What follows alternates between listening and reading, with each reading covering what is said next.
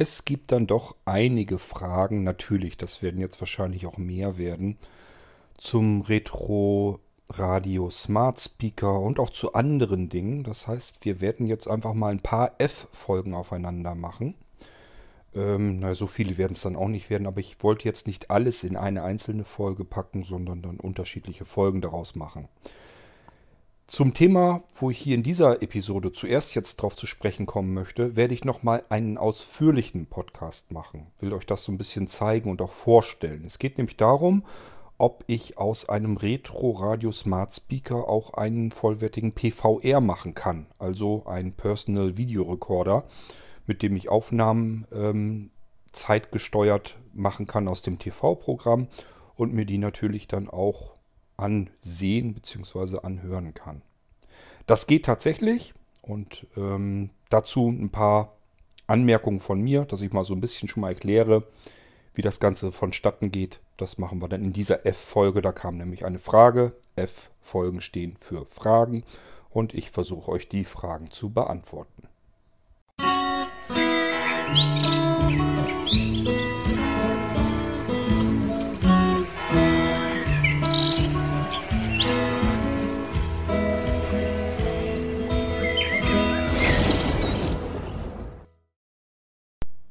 Hier im Irgendwasser habe ich euch schon mal erzählt, dass es das Projekt Blinzeln PVR Box gibt. Es ist eigentlich mehr als ein Projekt, es ist nämlich eigentlich nur ähm, ein fertig eingerichteter Personal Video Recorder und das Ganze ist im Prinzip fix und fertig. Man kann das bestellen und ich mache mich dann da dran und richte euch die Sachen dann als PVR ein.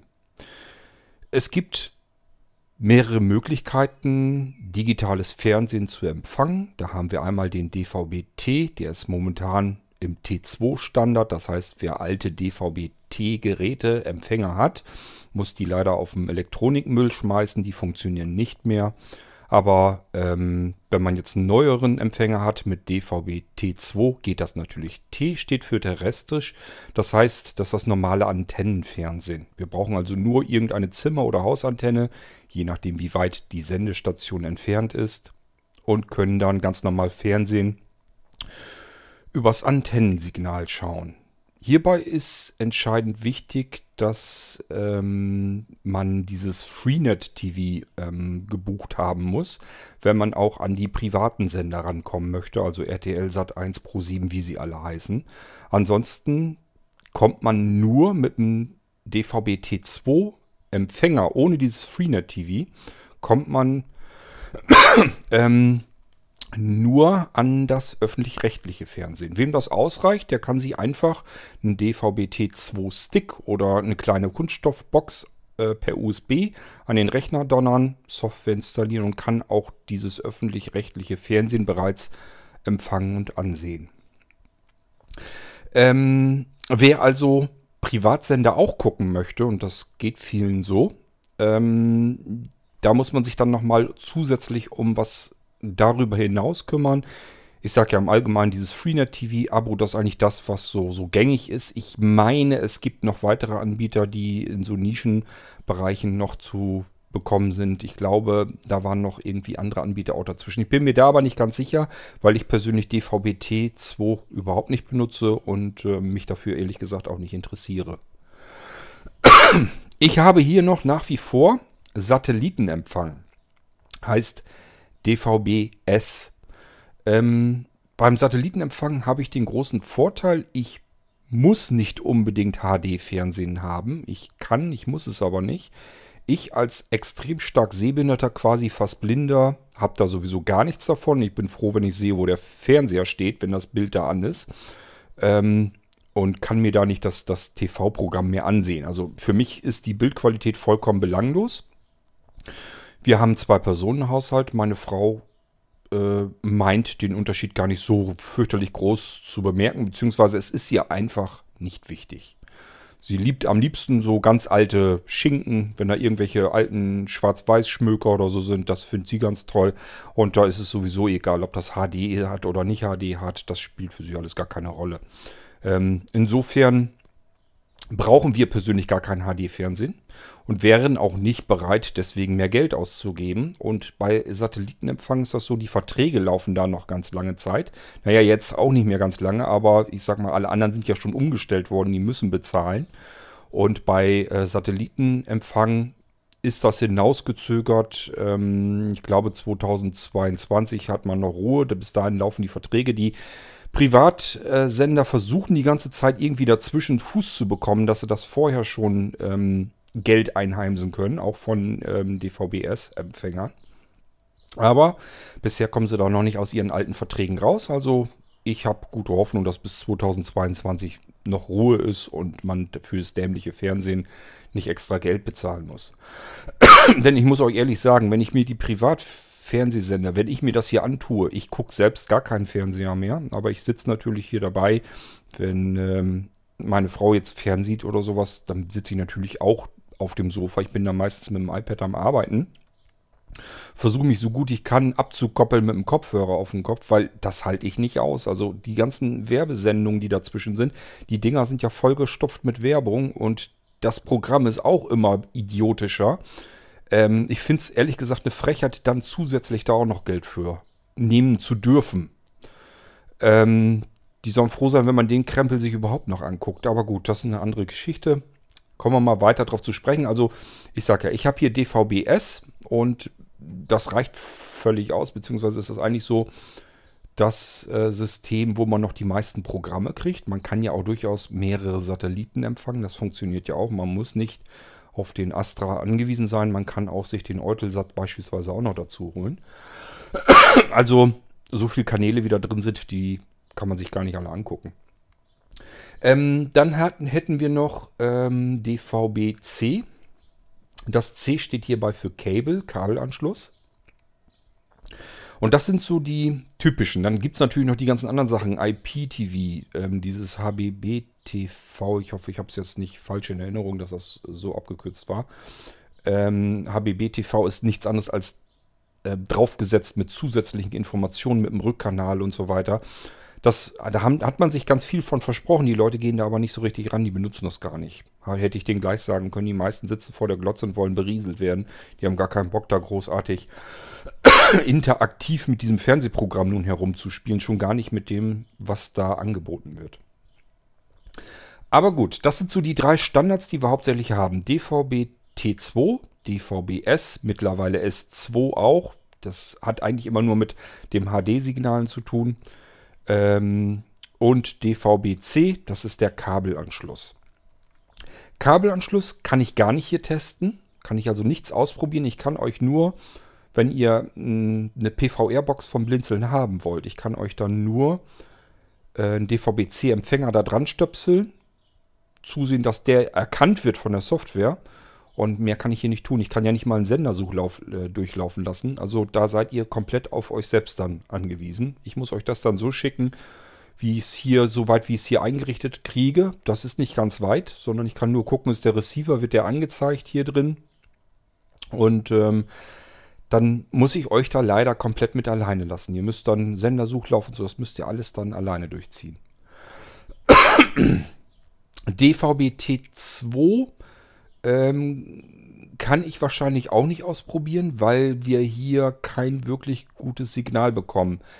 Wenn überhaupt, hätte ich nur eine Chance so ein bisschen über die Hausantenne und das Aas verstellt sich alle Nase lang mal wieder so ein bisschen und das ist so empfindlich. Also man muss das im Prinzip, unsere Hausantenne ist oben auf dem Dach, die muss man auf einen Millimeter genau ausgerichtet haben. Dann kriegt man DVB-T2 hier.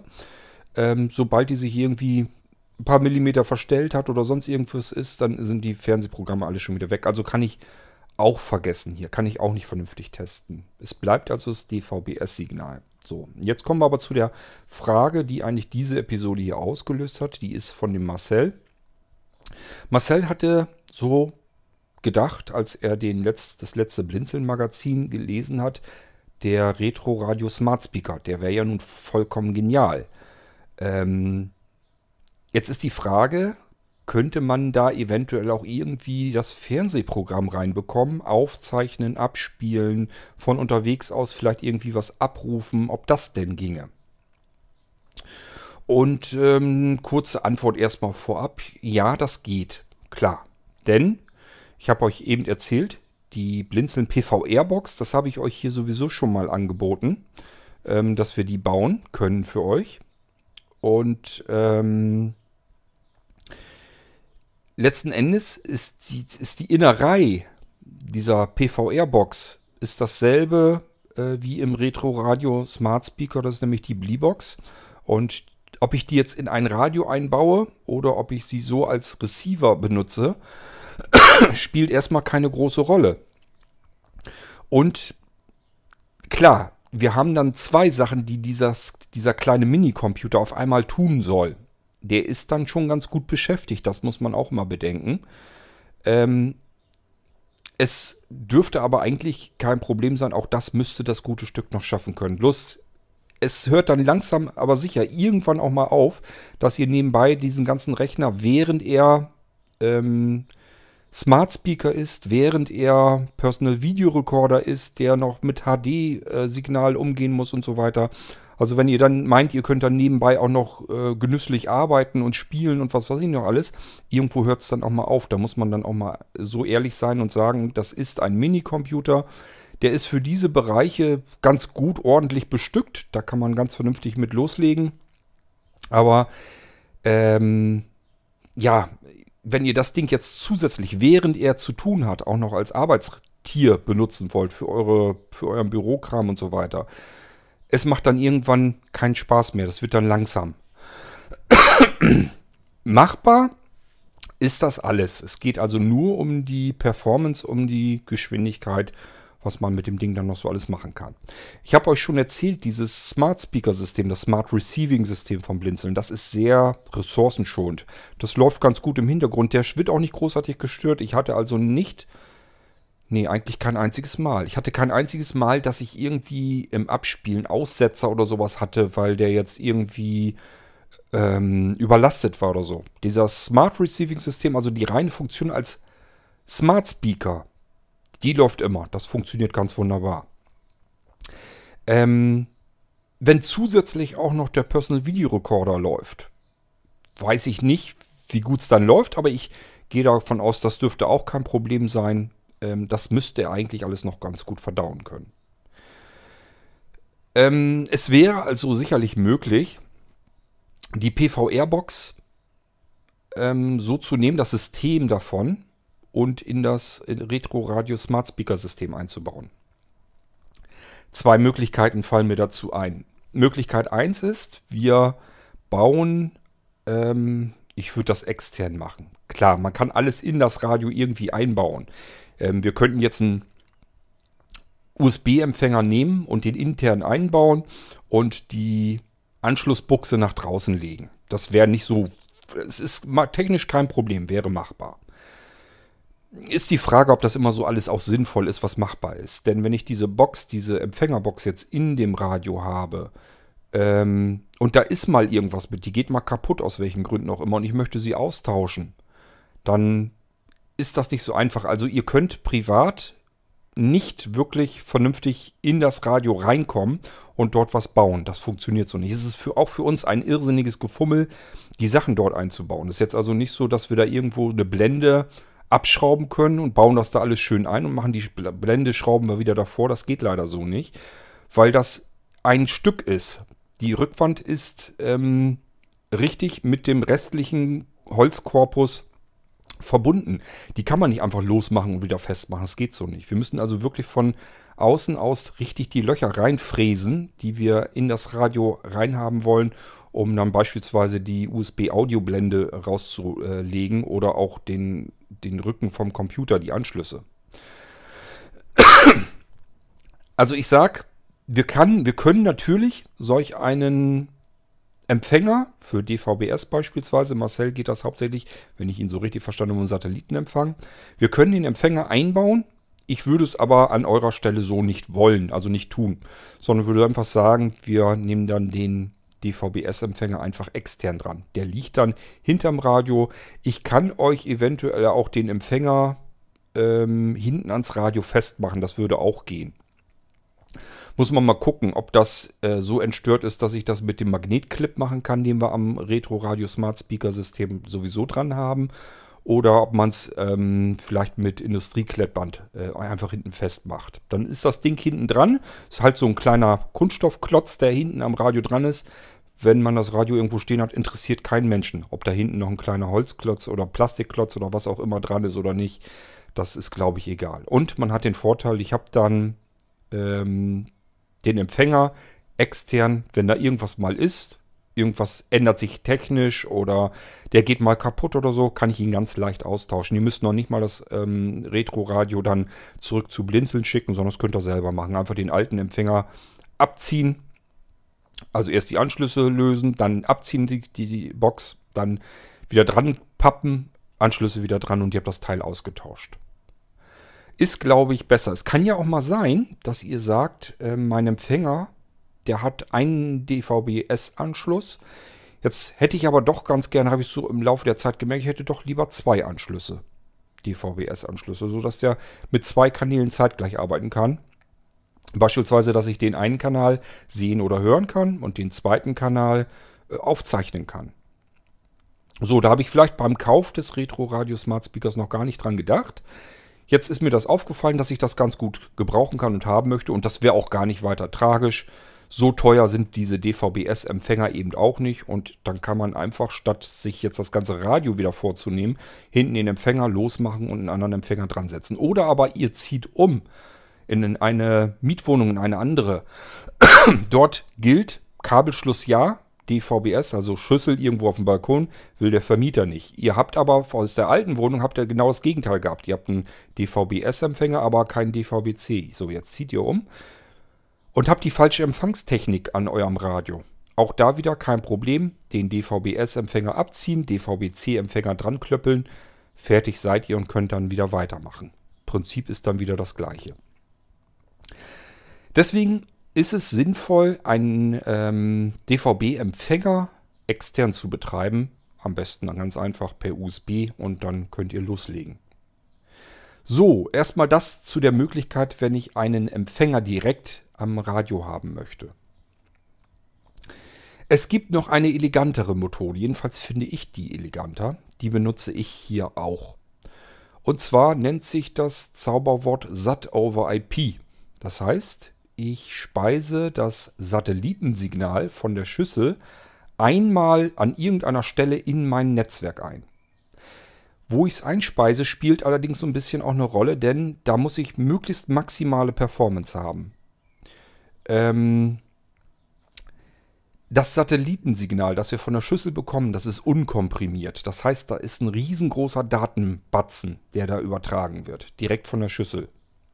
Und diesen Datenbatzen leite ich jetzt in mein Netzwerk ein und muss das leider auch in diesem kompletten Datenbatzen, in dem unkomprimierten, muss ich so auch wieder aus dem Netzwerk herausholen. Wenn dabei äh, Performance verloren geht, kommt der Datenstrom nicht hinterher. Das ist viel mehr als alles andere, als wenn ihr jetzt wirklich äh, zwei Rechner miteinander übers Netzwerk verbindet und der muss da richtig durchfeuern, die Daten durchfeuern. Also, dass ihr eine ganze Platte rüber kopiert. Dann hat er auch richtig zu tun und so ist das beim Satellitensignal dauerhaft. Das ist also wirklich eine hohe Anforderung an eure Netzwerktechnologie. Und ähm, Vorteil ist zumindest, wenn ihr dann ähm, kabelgebundenes Netzwerk benutzt. So, kurze Unterbrechung eben, aber wir machen jetzt weiter. Wo waren wir stehen geblieben, geblieben bei SAT over IP? Ähm, wie funktioniert das Ganze denn genau? Wir brauchen einen SAT over IP Server. Stellt euch darunter nicht irgendeinen großen Kasten oder so vor. Wenn man den Leuten erzählt, du brauchst einen Server, dann denken die zuerst einmal an einen großen Klotz, irgendeinen Tower zumindest oder irgendwas Großes, irgendeinen großen Computer, der dann als Server fungiert. Das ist gar nicht unbedingt gesagt. Ein Server kann auch in einem winzig kleinen, was weiß ich, äh, ja, so groß wie eine Streichholzschachtel oder sonst irgendwas drin sein. Es geht nur um den Serverdienst, der dort bereitgestellt wird. Wir müssen ja ähm, das Satellitensignal von der Schüssel kommt in das Netzwerk einspeisen. Das heißt, diesen Stream, der da kommt, der muss ähm, umgewandelt werden in kleine Päckchen, in kleine Pakete gepackt werden. Das ist dieses IP. Ähm, wenn man das dann in Pakete gepackt hat, kann das eben ins Netzwerk eingespeist werden. Und dann brauchen wir auf der anderen Seite natürlich nur irgendetwas, was mit diesen Paketen dann auch wieder was anfangen kann. Das kann man allerdings per Software lösen und da kommen wir schon zum ersten großen Vorteil. Wenn wir nämlich erstmal das Signal einmal im Netzwerk drin haben, dann können wir mit allem, wo irgendwo ein Stückchen Software drauflaufen kann, können wir dann wieder an dieses Signal rankommen. Das heißt, Netzwerk haben wir für gewöhnlich im Haushalt überall. WLAN, normales Kabelnetzwerk. Und da steckt jetzt unser Satellitensignal drin. Unser Fernseh, unser TV-Signal. Und wir können sogar noch äh, rückführend noch wieder sagen, okay, schnapp dir da jetzt ähm, einen bestimmten Sender raus und können die Antennenanlage auch noch wieder darüber steuern. Das ist also eine relativ ausgefuchste Technologie, mit dem wir eigentlich überall, wo wir gehen und stehen, Hauptsache wir sind in unserem Netzwerk, können wir jetzt Fernsehen von unserer Satellitenschüssel empfangen. Es gibt auch hardwareseitige Receiver, die das können, also SAT over, over IP Receiver oder aber Receiver, die sowieso von sich her ein bisschen mehr können und dann einfach per Software nachgerüstet werden können. Wenn ihr so ein Enigma 2 äh, Gerät habt, ich bin mir ziemlich sicher, da gibt es garantiert auch schon SAT over IP äh, Erweiterungen dafür, dass man das damit auch empfangen kann. Ich habe hier ein Enigma, zwar ein Enigma 2 Receiver, ich habe immer noch, obwohl ich schon ein neueres Gerät mir mal gekauft habe, das steht im Karton noch zugepackt rum, ähm, habe ich immer noch meine Dreambox 8000 PVR im Einsatz und äh, da ist das System, das müsste man alles mal komplett aktualisieren. Vielleicht kann man dann SAT over IP damit drauf bekommen. So wie sie jetzt in dem Zustand ist, jedenfalls nicht und deswegen kann ich es da so nicht benutzen. Allerdings kann mein Fernseher im Schlafzimmer, der kann SAT over IP äh, direkt empfangen. Das ist ein Panasonic. Also es gibt Geräte, die das SAT over IP Signal aus dem Netzwerk herausnehmen können und dann direkt als stinknormales Fernsehbild und Ton so wieder anzeigen können. Receiver oder direkt Fernseher, das kann man auch, auch, auch so machen. So, und dieses SAT-over-IP-Signal, das können wir uns jetzt auch mit unserer Blinzeln PVR-Box natürlich schnappen. Und brauchen gar nichts mehr an unserem Retro Radio Smart Speaker, nämlich nur noch die Software, die das kann. So, das bedeutet, ähm, ich kann mein Satellitenschüsselsignal irgendwo an irgendeiner Stelle, Hauptsache es ist von der Performance ausreichend, in das Netzwerk einspeisen und kann dann überall, wo ich meinen Blinzeln Computer, meinen Blinzeln Retro Radio Smart Speaker stehen habe, muss nur mit dem Netzwerk vernünftig verbunden sein. Also vernünftig heißt, da muss genug Leistung rauskommen. Nicht irgendwo, dass ihr denkt, ich kann jetzt mit dem Retro Radio Smart Speaker irgendwo im Garten gehen, da kriege ich zwar kaum noch gerade so, dass ein Radiostream läuft, dann könnt ihr das mit dem TV hören und sehen erst recht vergessen. Das kann, kann, äh, funktioniert dann nicht. Aber dort, wo ihr richtig vernünftigen Netzwerkdurchsatz habt, Kabelnetzwerk geht natürlich am besten. Ähm, wenn ihr mit dem WLAN-Signal Schwierigkeiten habt, das habe ich hier ja auch, einfach mal Powerline versuchen. Da geht das dann oftmals besser drüber. Deutlich besser sogar. Über Powerline, falls da Bedarf ist, kann ich da gern auch nochmal was dazu erzählen. Dann machen wir nochmal eine extra Folge daraus. Ähm, so können wir jetzt also das Signal, das im Netzwerk drin ist, über diesen SAT-over-IP-Server. In dem Fall, äh, wenn ihr das direkt vom Blinzeln alles bekommt, das, ihr könnt das so fix und fertig von mir bekommen als Paket ähm, dann wäre es ein, eine, kleine, eine kleine Metallbox. Tja, wie soll ich euch die... Wie soll ich euch die... Ist sowieso ein, so, so ein kleiner Mini-Radio-Wecker oder so ähnlich sieht das Ding aus. Also da erinnert es mich an erst, am ehesten dran. Es gibt das Ding mit zwei Anschlüssen. Also, dass man mit zwei Satellitenkabeln ähm, dran gehen kann. Und dann werden auch diese beiden Empfänger sozusagen in das Netzwerk eingespeist. So eine Box hat immer die normalen Verschraubschlüsse, diese F-Anschlüsse, wo das äh, Satellitenkabel dran angeschraubt wird. Und dann hat es immer noch einen Netzwerkanschluss, wo es mit Kabel mit dem Netzwerk verbunden wird. Und jetzt habt ihr da nämlich schon meistens das erste Problem. Satellitenschüssel habt ihr oben auf dem Dach vielleicht. Und da ist vielleicht auch sogar der Verteiler. Und da führen jetzt die normalen Kabel hin, die ihr bei euch in der Wohnung im Haus dann verteilt habt. Aber Netzwerk habt ihr da oben wahrscheinlich nicht. Das geht mir auch so. Dann nimmt man eben ähm, in dem Moment einen Powerline-Adapter, steckt den dort in die Steckdose. Steckdosen haben wir ja im Allgemeinen auf dem Dachboden. Powerline und dann können wir das ähm, Netzwerkkabel von dem SAT over IP Receiver äh, in diese Powerline Steckdose reinstecken und die gibt dann das Signal per IP, also netzwerkfähig, in das Stromnetz des Hauses rein. Das ist alles ein bisschen viel. Ich weiß, wer da noch nie mit zu tun hat, für den ist das ein bisschen schwierig zu verstehen. Also, nochmal, wir fangen das nochmal von vorne an. Wir gehen am besten dem Signal nach, dann vergessen wir auch nichts. Wir beginnen an der LNB ähm, der Satellitenschüssel. Dort kommt ja, kommen ja mindestens zwei Kabel raus. Ähm, oder eins, ich weiß gar nicht. Es gibt, glaube ich, welche mit einem Kabel und gibt auch welche mit zwei Kabeln, je nachdem, ob man horizontal und vertikal getrennt hat. Ähm, ich kann euch das gar nicht mehr so genau sagen. Wann geht man direkt an seine Schüssel? Die, die sitzt bei uns direkt neben dem Schornstein auf dem Dach. Spielt auch keine Rolle. Jedenfalls kommen diese Kabel, bei mir sind es jedenfalls zwei, runter durch die Dachpfannen durch in den Dachboden rein. Das wird bei vielen so ähnlich sein. Dann kommt dort ein Multiswitch normalerweise hin, damit man aus diesen, dieser einen Schüssel äh, mehr Empfänger machen kann. Also dass man da mehr SAT-Receiver ranklemmen kann. Das sieht meistens so aus, dass diese beiden Kabel in eine Metallbox reingehen und dann sind auf der anderen Seite oder seitlich sind dann mehrere Anschlüsse. Diese Schraubverschlüsse sind das, diese Schraubanschlüsse. Das ist F-Kodierung, also nennt sich F-Stecker bzw. F-Buchse. Dort kommen normalerweise Koaxialkabel dran, die direkt quer durch die Wände im Haus führen, bis an die Anschlussdosen oder direkt in den Receiver hinein. Dort können wir die Receiver anklemmen, die wiederum mit dem Fernseh verbunden sind. So ist es normalerweise. So, und wir nehmen uns jetzt einen SAT-over-IP-Server. Wie gesagt, wenn ihr das bei Blinzeln alles fix und fertig nehmt, ist das entweder eine kleine Metallbox mit vier Anschlüssen oder ein noch kleineres. Ja, das dann schon erinnert mehr an so einen kleinen Metallklumpen. Der hat dann zwei Anschlüsse. Zwei Anschlüsse reichen natürlich auch völlig aus. Die Vierer hat noch einen weiteren Vorteil. Die macht nämlich noch ähm, einen DLNA-Server aus den Signalen. Wenn ich es nicht vergesse, kommen wir da gleich noch drauf zu sprechen, wo der Vorteil ist. also, wir haben jetzt also die Schüssel an diesen Multiswitch, den habe ich euch eben erklärt, wo normalerweise die ganzen Receiver, die im Hause angeschlossen werden sollen, reingehen. Und dort an diesen Multiswitch klemmen wir jetzt nicht einen Receiver an, sondern ähm, eben den SAT-over-IP-Server. Das können wir oben am Dachboden tun. Dann haben wir es aber oft das Problem, dass wir nicht wissen, wie kriegen wir das Signal ins Netzwerk anständig rein. Eine Möglichkeit, habe ich euch eben erzählt, wäre Powerline.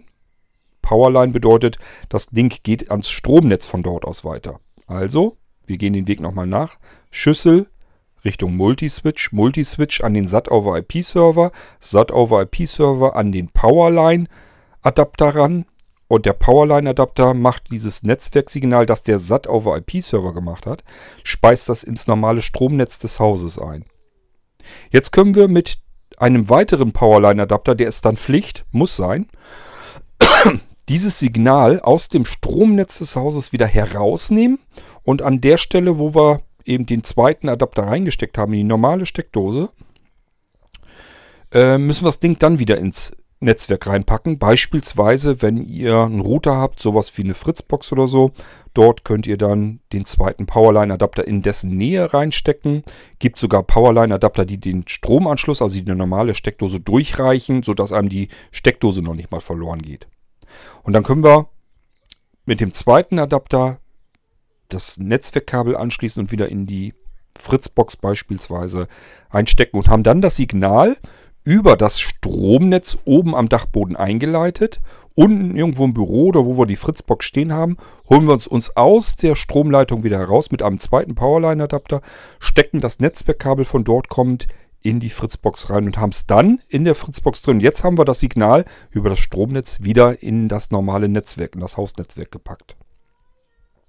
Das wäre die Möglichkeit, die ich im Moment hier habe. Da bin ich allerdings noch nicht so glücklich mit, weil ich im Moment arge Probleme mit Powerline hier habe im Haus. Das kann man mal haben und da muss man sich eventuell eine andere Lösung einverlassen. Was bei mir gut funktioniert, ist das Koaxialkabel, das ich mir damals ins Büro habe legen lassen. Das heißt, legen lassen brauchte ich gar nicht. Das lag da schon. Denn äh, da war früher, wo mein Büro jetzt ist, war früher ein Wohnzimmer. Und da haben die natürlich Fernsehen geguckt, also hatte ich dort schon ein äh, Koaxialkabel direkt drin. Das heißt, die Leute haben einfach im Wohnzimmer einen Receiver angeklemmt an dieses Koaxialkabel, den Receiver mit dem Fernseher verbunden, haben ganz normal Fernsehen geguckt. Fernsehen habe ich im Büro so natürlich nicht, aber ich habe an dieses Koaxialkabel, wo vorher der Receiver hing, habe ich einfach meinen SAT-over-IP-Server drangehängt und lasse das mit einem Netzwerkkabel in einen Netzwerk-Switch ähm, reingesteckt, also verbunden, so dass ich das, den Stream, den der SAT-over-IP-Server bekommt, der kann das direkt in mein Netzwerk reinspeisen. Da muss ich also nicht über die Hausanlage oder so weiter gehen. Und das funktioniert bei mir einwandfrei.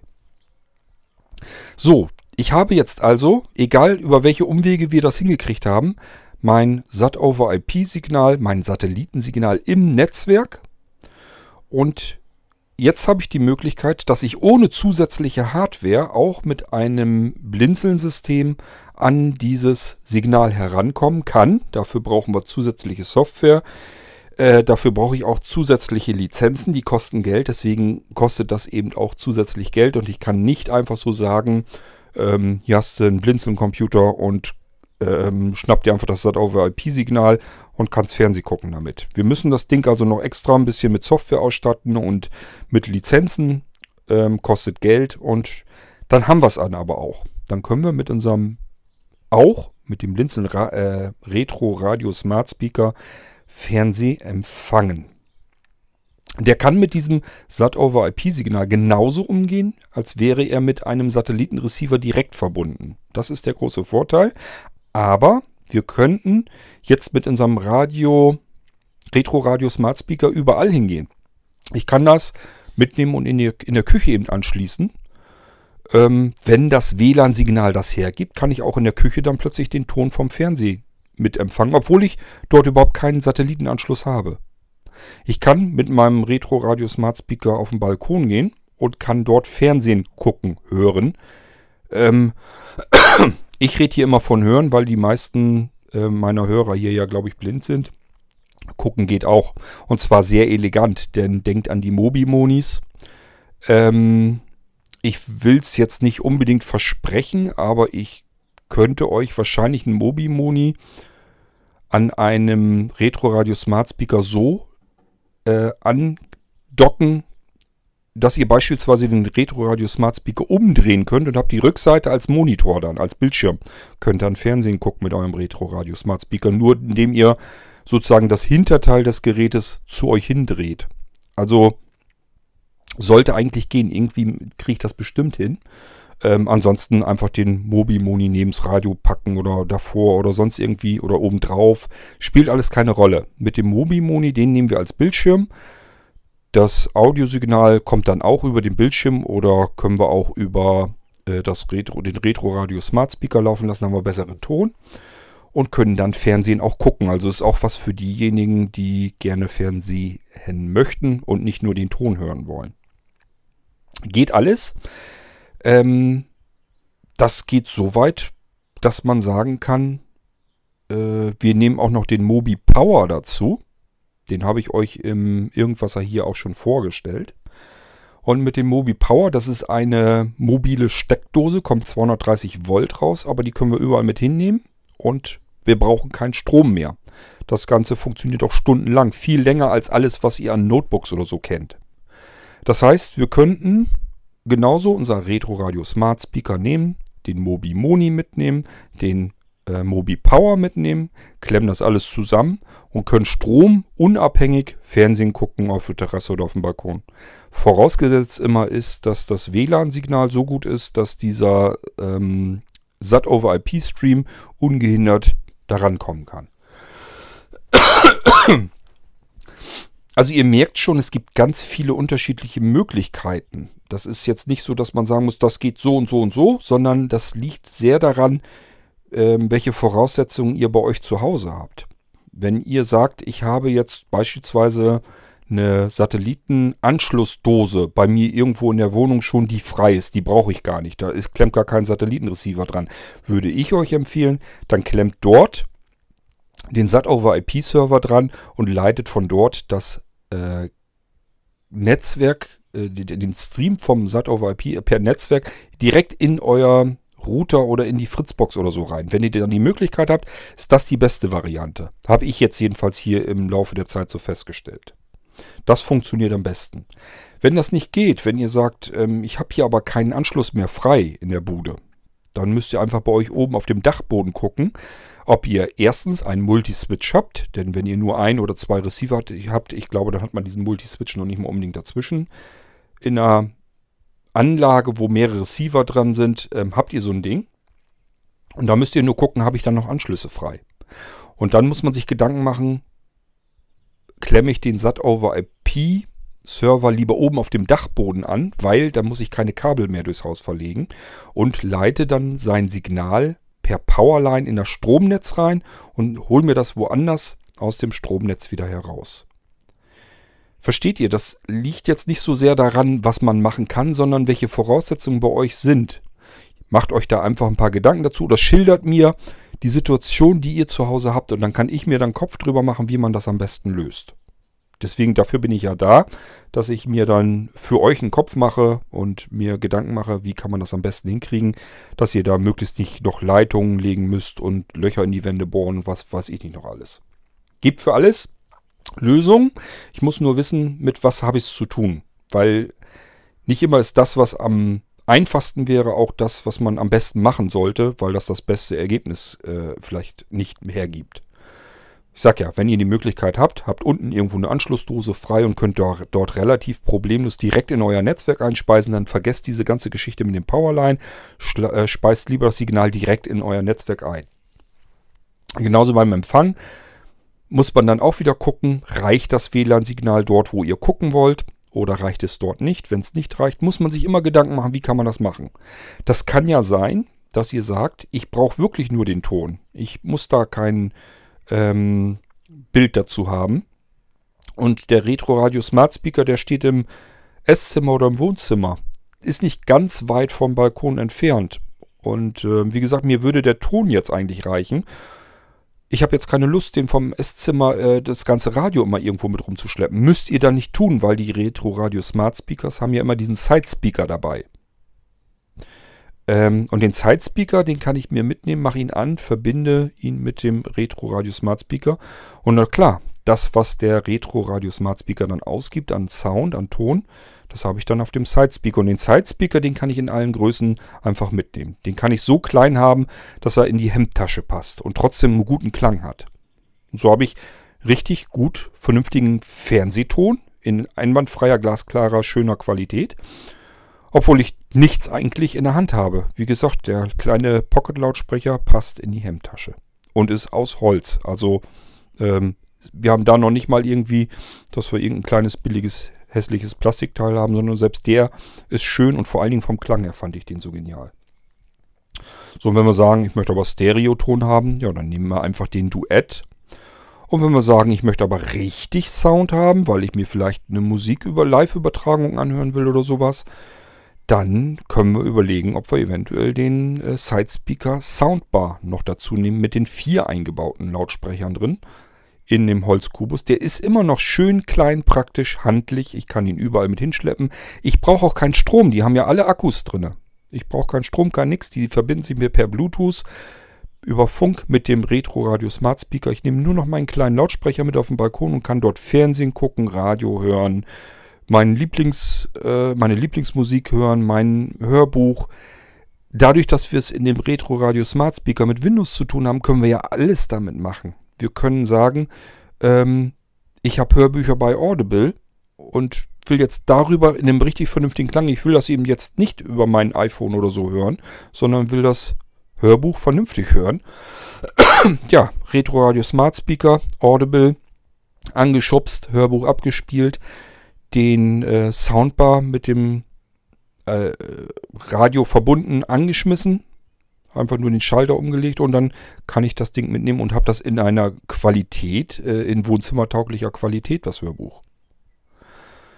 Ähm, das geht ja mit, im Prinzip mit allem so. Wir haben alle Dienste, die wir so haben da draußen, Streaming-Dienste und so weiter, die können wir ja alle über Windows bequem bedienen. Also ich mache das hier zum Beispiel.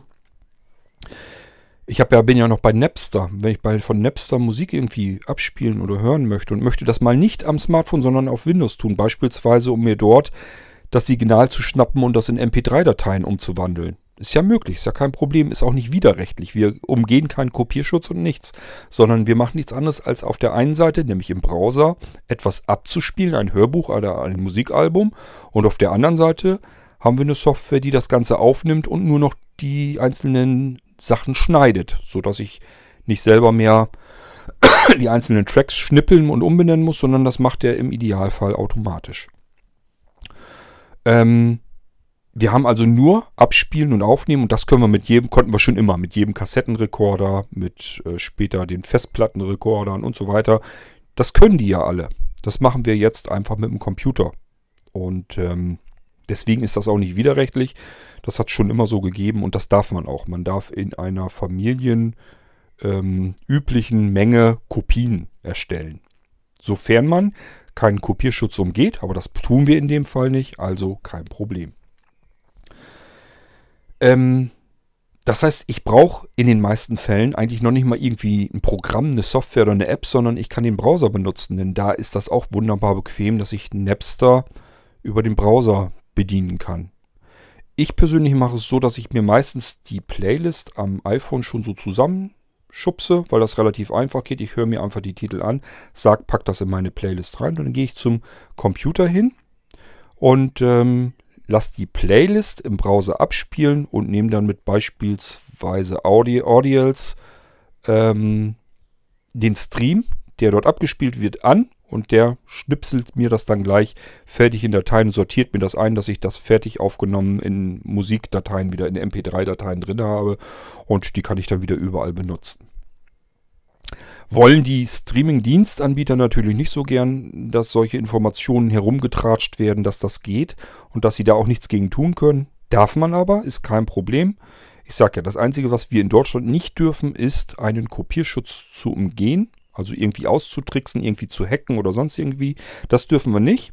Tun wir in diesem Fall aber auch nicht, sondern wir haben nur eine, auf der einen Seite einen Player, nämlich im Browser, und auf der anderen Seite haben wir einen Recorder als Software, der das Signal des Abspielens einfach nimmt und das nur lediglich automatisch schneidet, umbenennt und in Verzeichnisse einsortiert. Bevor jetzt jemand von euch dabei ist, der jetzt ganz heiß wird und sagt, oh klasse, so kann ich ja für ganz, ganz wenig Geld äh, meine eigene Musikbibliothek ähm, aufbauen. Dieses Audials One ist bisher so das einzige, was ich kenne, was das wirklich vollautomatisiert kann. Und diese Software ist kein Stück Screenreader bedienbar. Sie ist so lala mit Sehrest bedienbar. Ähm, gerade wenn man so wie ich blendempfindlich ist, hat man gerade den Vorteil gehabt, dass diese Software mit dunklem Hintergrund und heller Schriftfarbe arbeitet. Das heißt, ich kann mit Audials One ganz okay arbeiten. Ich will jetzt nicht sagen, dass es super geht, aber es geht okay. Man hat allerdings auch nicht ganz viel äh, damit zu tun. Man muss es eigentlich einmal konfigurieren und wenn man sie dann startet, muss man eigentlich nur noch den Dienst aus, äh, auswählen, von dem man jetzt was mitschneiden möchte. Und dann geht der Rest eigentlich schon relativ automatisiert ab. Aber wenn ihr eine sehende Person im Haushalt habt, die ihr auch mal auf euren Computer gucken lassen könnt, dann könnt ihr mit Audials One, so nennt sich die Software, ähm, tatsächlich von den verschiedenen Dienstanbietern die Signale abgreifen und aufzeichnen. Und das dürft ihr auch. Da kann euch keiner sagen, dass ihr da irgendwas Kriminelles tut. Sonst würde ich euch das hier mit Sicherheit nicht im Podcast erzählen. Ja, das sind so die Möglichkeiten, die wir haben. Jetzt kommen wir aber wieder zurück zu Marcel mit seiner TV-Geschichte. Ähm, also TV gucken ist natürlich kein Problem. TV aufnehmen. Marcel, guck mal ähm, im Irgendwasser nach, wenn du kannst. Kannst du am besten vielleicht mit der Suchfunktion auf unserer Webseite auf blinzeln.org und dort im Podcast-Bereich machen und dann such mal nach dem Begriff PVR oder PVR-Box. Ich glaube, wenn du PVR eingibst, kommst du schon am besten dorthin. Und hör dir die Folge mal an. Ich meine nämlich, dass ich dort auch gezeigt habe, wie ich am iPhone beispielsweise ähm, TV gucken kann mit einer App. Und dann auch die Sache sogar am iPhone aufnehmen kann. Ich kann also nicht nur am iPhone mir einen TV-Sender angucken, sondern kann auch sagen, das will ich jetzt aufnehmen. Funktionierte auch. Das habe ich, meine ich, in dieser PVR-Folge äh, kurz gezeigt mit dem AirPlayer. Das ist eine App auf iOS, äh, nicht verwechseln mit AirPlay. Die App nennt sich wirklich AirPlayer.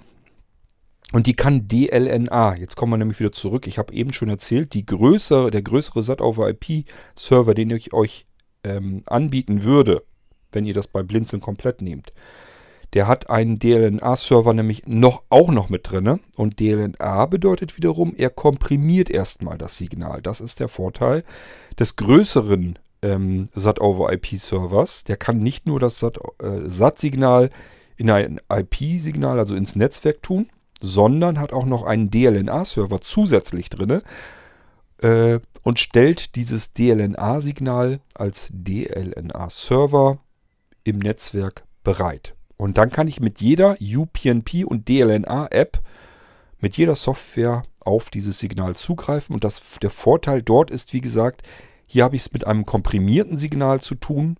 Und ähm, das funktioniert dann auch mal eher, wenn ich Probleme mit dem WLAN beispielsweise habe. Ähm, und dann kann ich, wie gesagt, mit allen möglichen Apps mein TV-Signal noch abgreifen. Mit Airplayer, mit N-Player.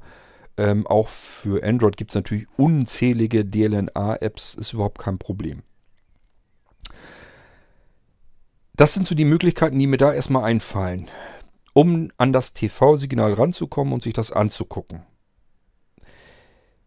Ähm, die PVR-Box von Blinzeln, die hat die komplette Software drin, um das SAT-over-IP-Signal zu empfangen, kann auch äh, mit diversen Empfängern direkt verbunden arbeiten. Also wenn ihr sagt, SAT-over-IP interessiert mich jetzt eigentlich nicht so, ich möchte eigentlich nur lieber den Empfänger direkt am Retro-Radio Smart Speaker haben, geht auch.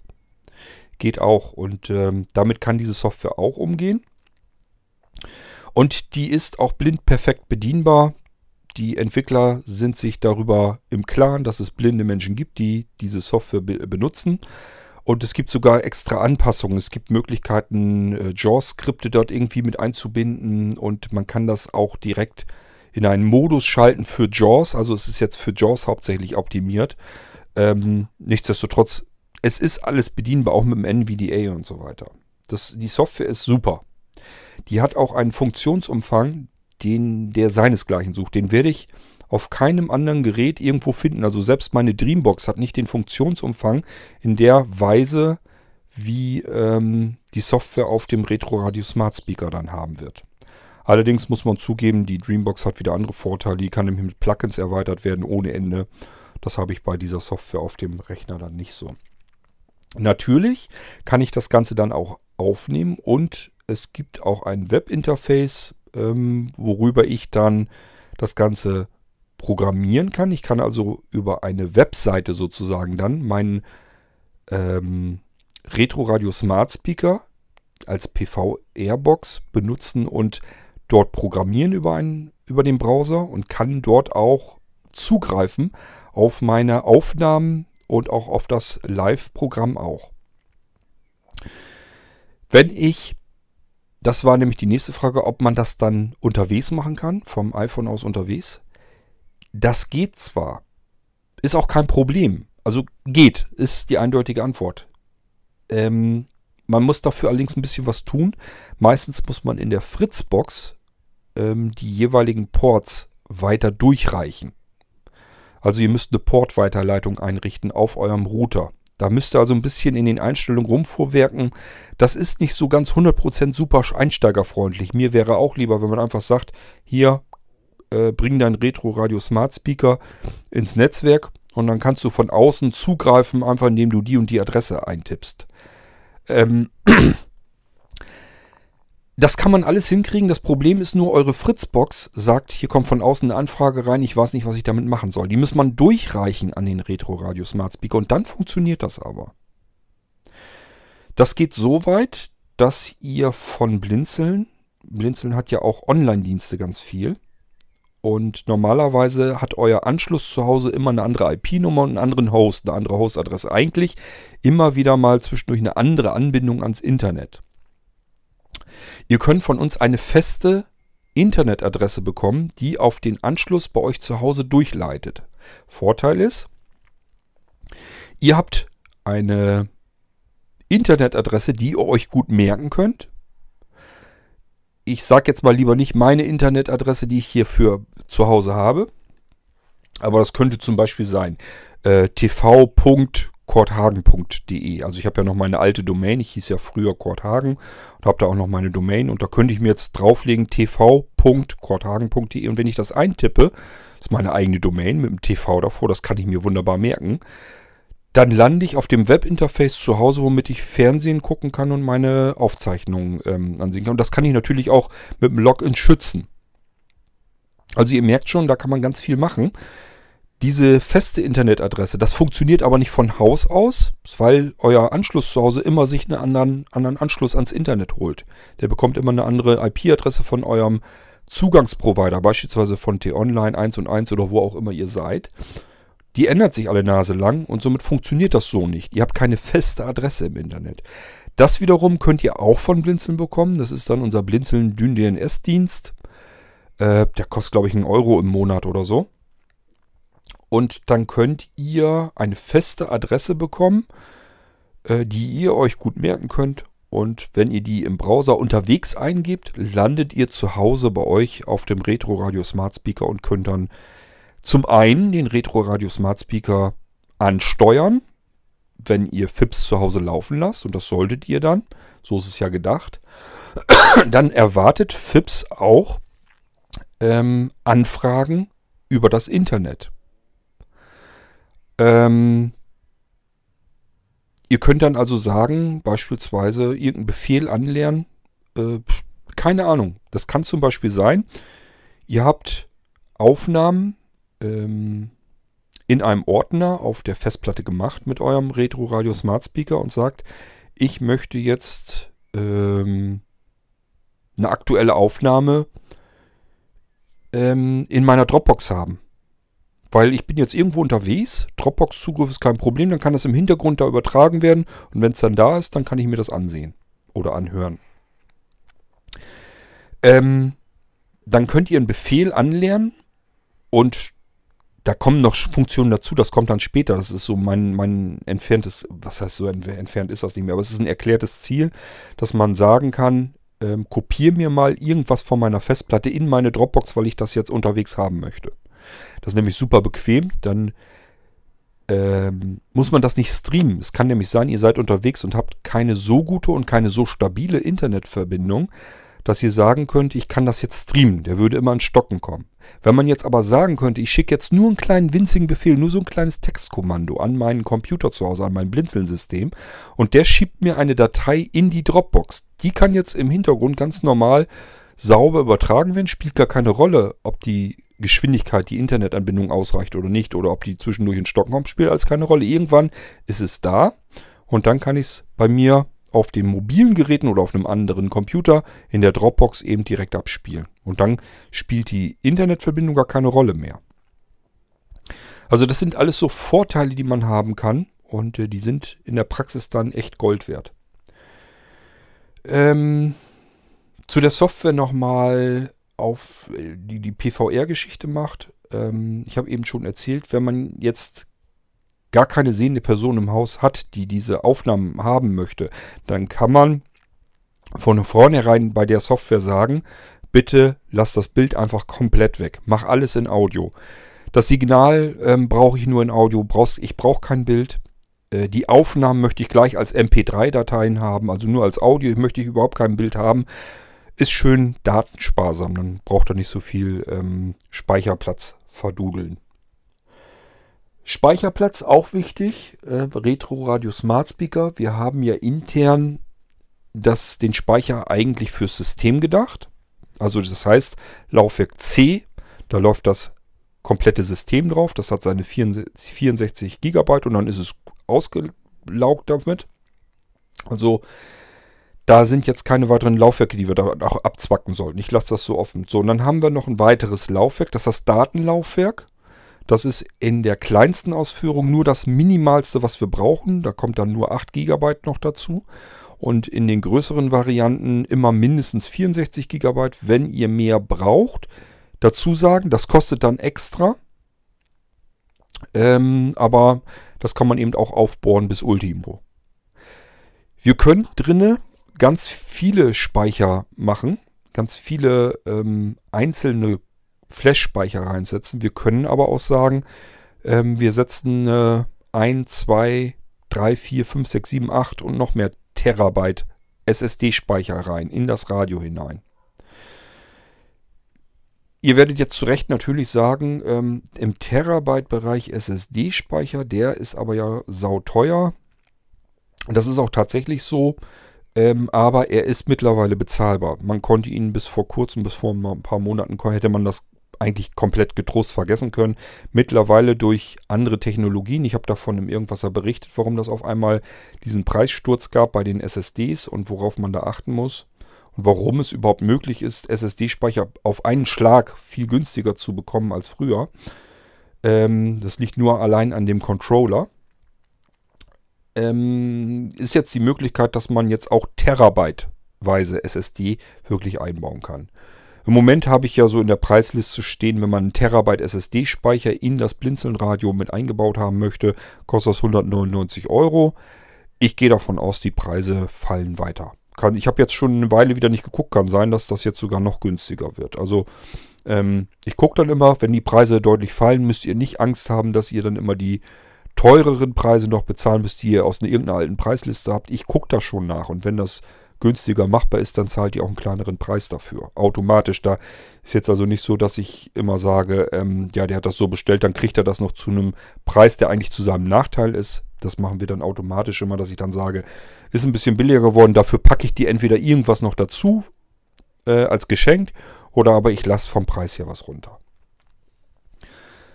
Ähm, wenn ihr mit dieser TV-Geschichte in einem Retro-Radio Smart Speaker also arbeiten wollt, brauchen wir Speicherplatz. Darauf wollte ich eigentlich hinaus. Das können wir machen, indem ihr sagt, ich mache eine externe Festplatte dran per USB. Das könnt ihr natürlich machen. Müsst ihr euch aber dann komplett alleine drum kümmern, dass das so eingerichtet ist, wie ihr das haben wollt. Ähm, wer sagt, ich möchte eigentlich lieber dieses äh, typische, dass ich ein Blinzelgerät nehme und schalte das ein und das soll alles gleich so funktionieren. Das möchte ich insgesamt so behalten. Dann nehmt euch lieber äh, eine Speichervariante mit dazu gleich, dass ich euch das fertig konfigurieren kann. Denn ich richte euch das ein bisschen anders ein, als ihr das zu Hause normalerweise selbst tun würdet. Ihr würdet einfach eine USB-Platte ranflanschen und müsstet dann rumfummeln, wie ihr die als Aufnahmespeicher dazu holt. Und ähm, bei den Blinzelgeräten ähm, als Ziel habe ich im Kopf, ihr steckt einen Speicher rein und FIPS fragt euch dann ja, was soll ich denn mit dem Ding jetzt tun? Und ihr könnt dann sagen, das möchte ich als Aufnahmespeicher da hinzufügen. Und dann kümmert sich FIPS um den Rest. Ihr werdet dann, wenn ihr beispielsweise eine USB-Festplatte anschließt und FIPS hat euch das gefragt und sagt, ich will da gar nichts mit tun, nimm das bitte als Aufnahmespeicher. Äh, dann werdet ihr das Laufwerk ähm, unter dieser PC beispielsweise oder generell in Windows so nicht finden.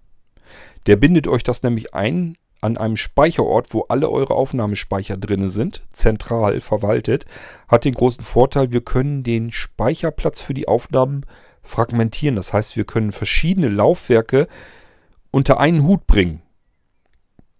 Und zwar vollautomatisiert. Wir können einen Speicherstick einbauen und wenn ihr euch dann fragt, ihr sagt, ich habe mir 512er Gigabyte ähm, USB-Speicher gekauft. Den möchte ich jetzt einfach äh, zum Aufnehmen mit benutzen oder als ähm, Laufwerk für meine Medienbibliothek.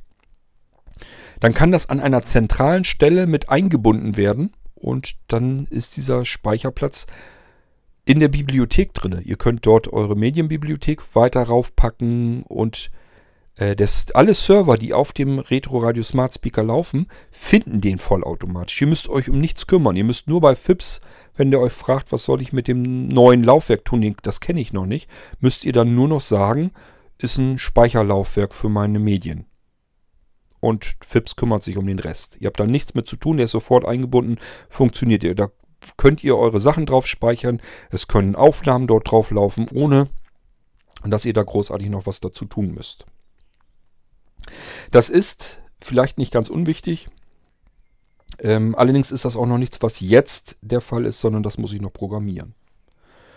Ähm, falls dann jemand sagt, naja, das hat er vor, aber wer weiß, ob er das hinkriegt, das habe ich schon hingekriegt, das gibt's schon. Unter anderem ist das die gleiche Technologie, die dahinter steckt, wenn ihr einen Molino USB-Stick oder so habt.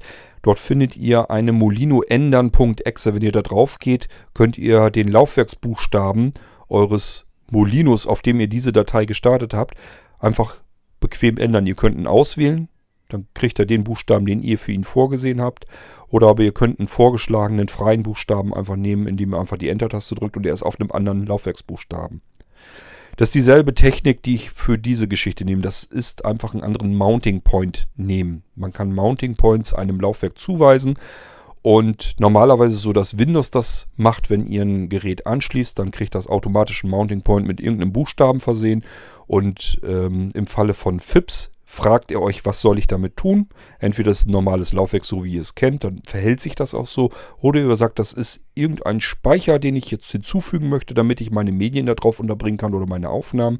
Und dann wird das eben als solches in ein bestehendes Laufwerk, in ein Verzeichnis hineingehängt. Also der Mounting Point bekommt dann keinen Buchstaben, sondern ein Verzeichnis zugewiesen. Und dieses Verzeichnis steckt schon in der Medienbibliothek drin.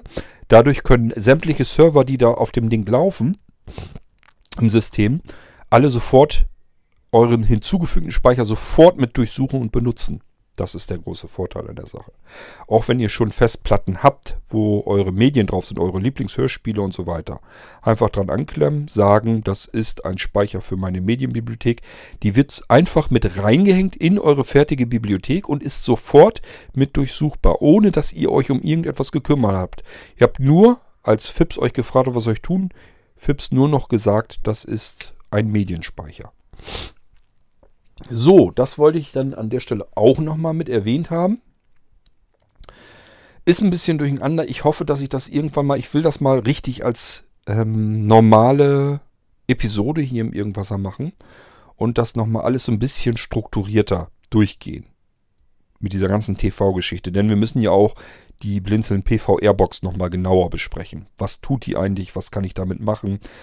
Ähm, ich habe einen Auftrag hier und wenn ich die PVR-Box gebaut habe, ja, obwohl da ist es schwierig, weil äh, das mit dem DVB-C-Empfänger äh, bestellt ist und den kann ich ja hier nicht testen. Ich möchte ihm ungern meinen äh, SAT-over-IP-Server da hinzufügen. Na, ich guck mal, vielleicht kriege ich es trotzdem irgendwie hin, dass ich euch so ein bisschen was zeigen kann dann da auf dem Ding. Tatsache ist jedenfalls, es gibt eine Blinzeln PVR-Box. Das ist schon solch ein Receiver-Aufnahme-Dingsbums, also ein Personal Video Recorder, dafür steht das PVR. Damit kann ich Fernsehen empfangen, Fernsehen gucken, Fernsehen hören, Fernsehen aufnehmen. Ähm, das gibt es gleich in einer anständigen Variante mit einem Multimedia-Server-System da drauf, der dann gleich die Sachen wieder ähm, nochmal wesentlich eleganter bereitstellen kann, auch als DLNA. Und das Ganze gibt es, wenn man Satellitenanschluss hat, nochmal in einem fertigen System mit SAT-over-IP-Server. Und auch dort gibt es SAT-over-IP-Server, die nur das Signal einfach nehmen und ins Netzwerk hängen. Die sind natürlich günstiger. Und es gibt die etwas luxuriösere Ausführung, die kann dann vier Signale ins Netzwerk werfen und kann äh, zudem auch noch einen DLNA-Server eingebaut haben, ähm, der das Signal dann auch nochmal im Netzwerk verfügbar macht. Habe ich an alles gedacht, erstmal so? Ich glaube schon. Ähm, wichtig ist, dass diese PVR-Box, dass die natürlich da ist. Und man kann dieses System, ob ich das jetzt auf der PVR-Box ähm, einrichte oder ob ich sage, okay, wir hauen das einfach noch mit auf das Retro Radio Smart Speaker System. spielt so eine riesengroße Rolle nicht. Das kann man damit nämlich auch machen. Ähm, ja, das ist erstmal soweit das, was ich hier in dieser F-Folge schon mal erwähnen will und beantworten wollte. Es ging hier um die Anfrage von Marcel, kann ich mit dem Radio, äh, Retro Radio Smart Speaker System von Blinzeln Fernsehen empfangen, angucken, hören, aufnehmen? Klare Antwort, ja. Ähm, mit was? Mit DVB-S kann ich hier testen, mit DVB-T kann ich hier wahrscheinlich nicht testen und mit DVB-C ganz sicher nicht testen. Und dann gibt es wieder Möglichkeiten, dass man sagt, DVB-S, wenn du Satellitenempfänger hast, überleg dir, ob du mit SAT over IP arbeiten möchtest. Hat diverse Vorteile. Oder ob du den SAT-Empfänger direkt an oder im Retro Radio Smart Speaker haben möchtest. Wenn du dann sagst, nächste Frage, kann ich von außen zugreifen? Ja, geht auch, aber musst du ein bisschen Eigenleistung da reintun. Du musst also dich ein bisschen damit beschäftigen, mit deinem Router, mit der Fritzbox beispielsweise oder mit dem Speedport von der Telekom. Äh, das, die Begrifflichkeit nennt sich Port-Weiterleitung, Port-Forwarding. Ähm, irgendwo hast du dafür Einstellungen, damit du, wenn von außen, wenn du von außen zugreifst, dann wendest du dich an deine Fritzbox und wenn die einen Zugriff kriegt, dann weiß sie ja nicht, was sie damit tun soll. Du musst der Fritzbox dann sagen, das soll sie durchreichen an dein Retro Radio Smart Speaker, damit du dann nicht nur im Netzwerk an die ganze Geschichte rankommst, sondern eben auch übers Internet von deinem iPhone aus. Und dann geht auch das. So, ich hoffe, ich habe alles so gut ich konnte beantwortet und kümmere mich dann um die nächste Frage. Aber das machen wir in einer weiteren F-Folge. Das hier war jetzt die Frage oder die Fragen von Marcel. Und ich hoffe, du steigst so ein bisschen durch meinen Kauderwelsch hier durch. Ansonsten frag nochmal nach. Und ich sag ja, ähm, halt so ein bisschen Ausschau nach den Irgendwasser-Folgen, wenn dann ein B-Buchstabe in der Nummer drin steht. Das, da geht es um Blinzeln-Produkte hauptsächlich. Und äh, die PVR-Box, ich habe die als Auftrag hier. Die muss ich irgendwann die nächsten Wochen mal fertig machen. Ich vermute mal, wenn ich sie dann fertig habe, dass ich sie hier mal kurz vorstelle und eine Folge drüber mache. Und dann kann sie das nochmal live äh, mit anhören, wie ich mit dem Ding arbeite und wie das eigentlich funktioniert. Das soll es bis hier gewesen sein. Wir hören uns bald wieder im nächsten Irgendwasser. Bis dahin macht's gut. Tschüss, sagt euer König Kurt.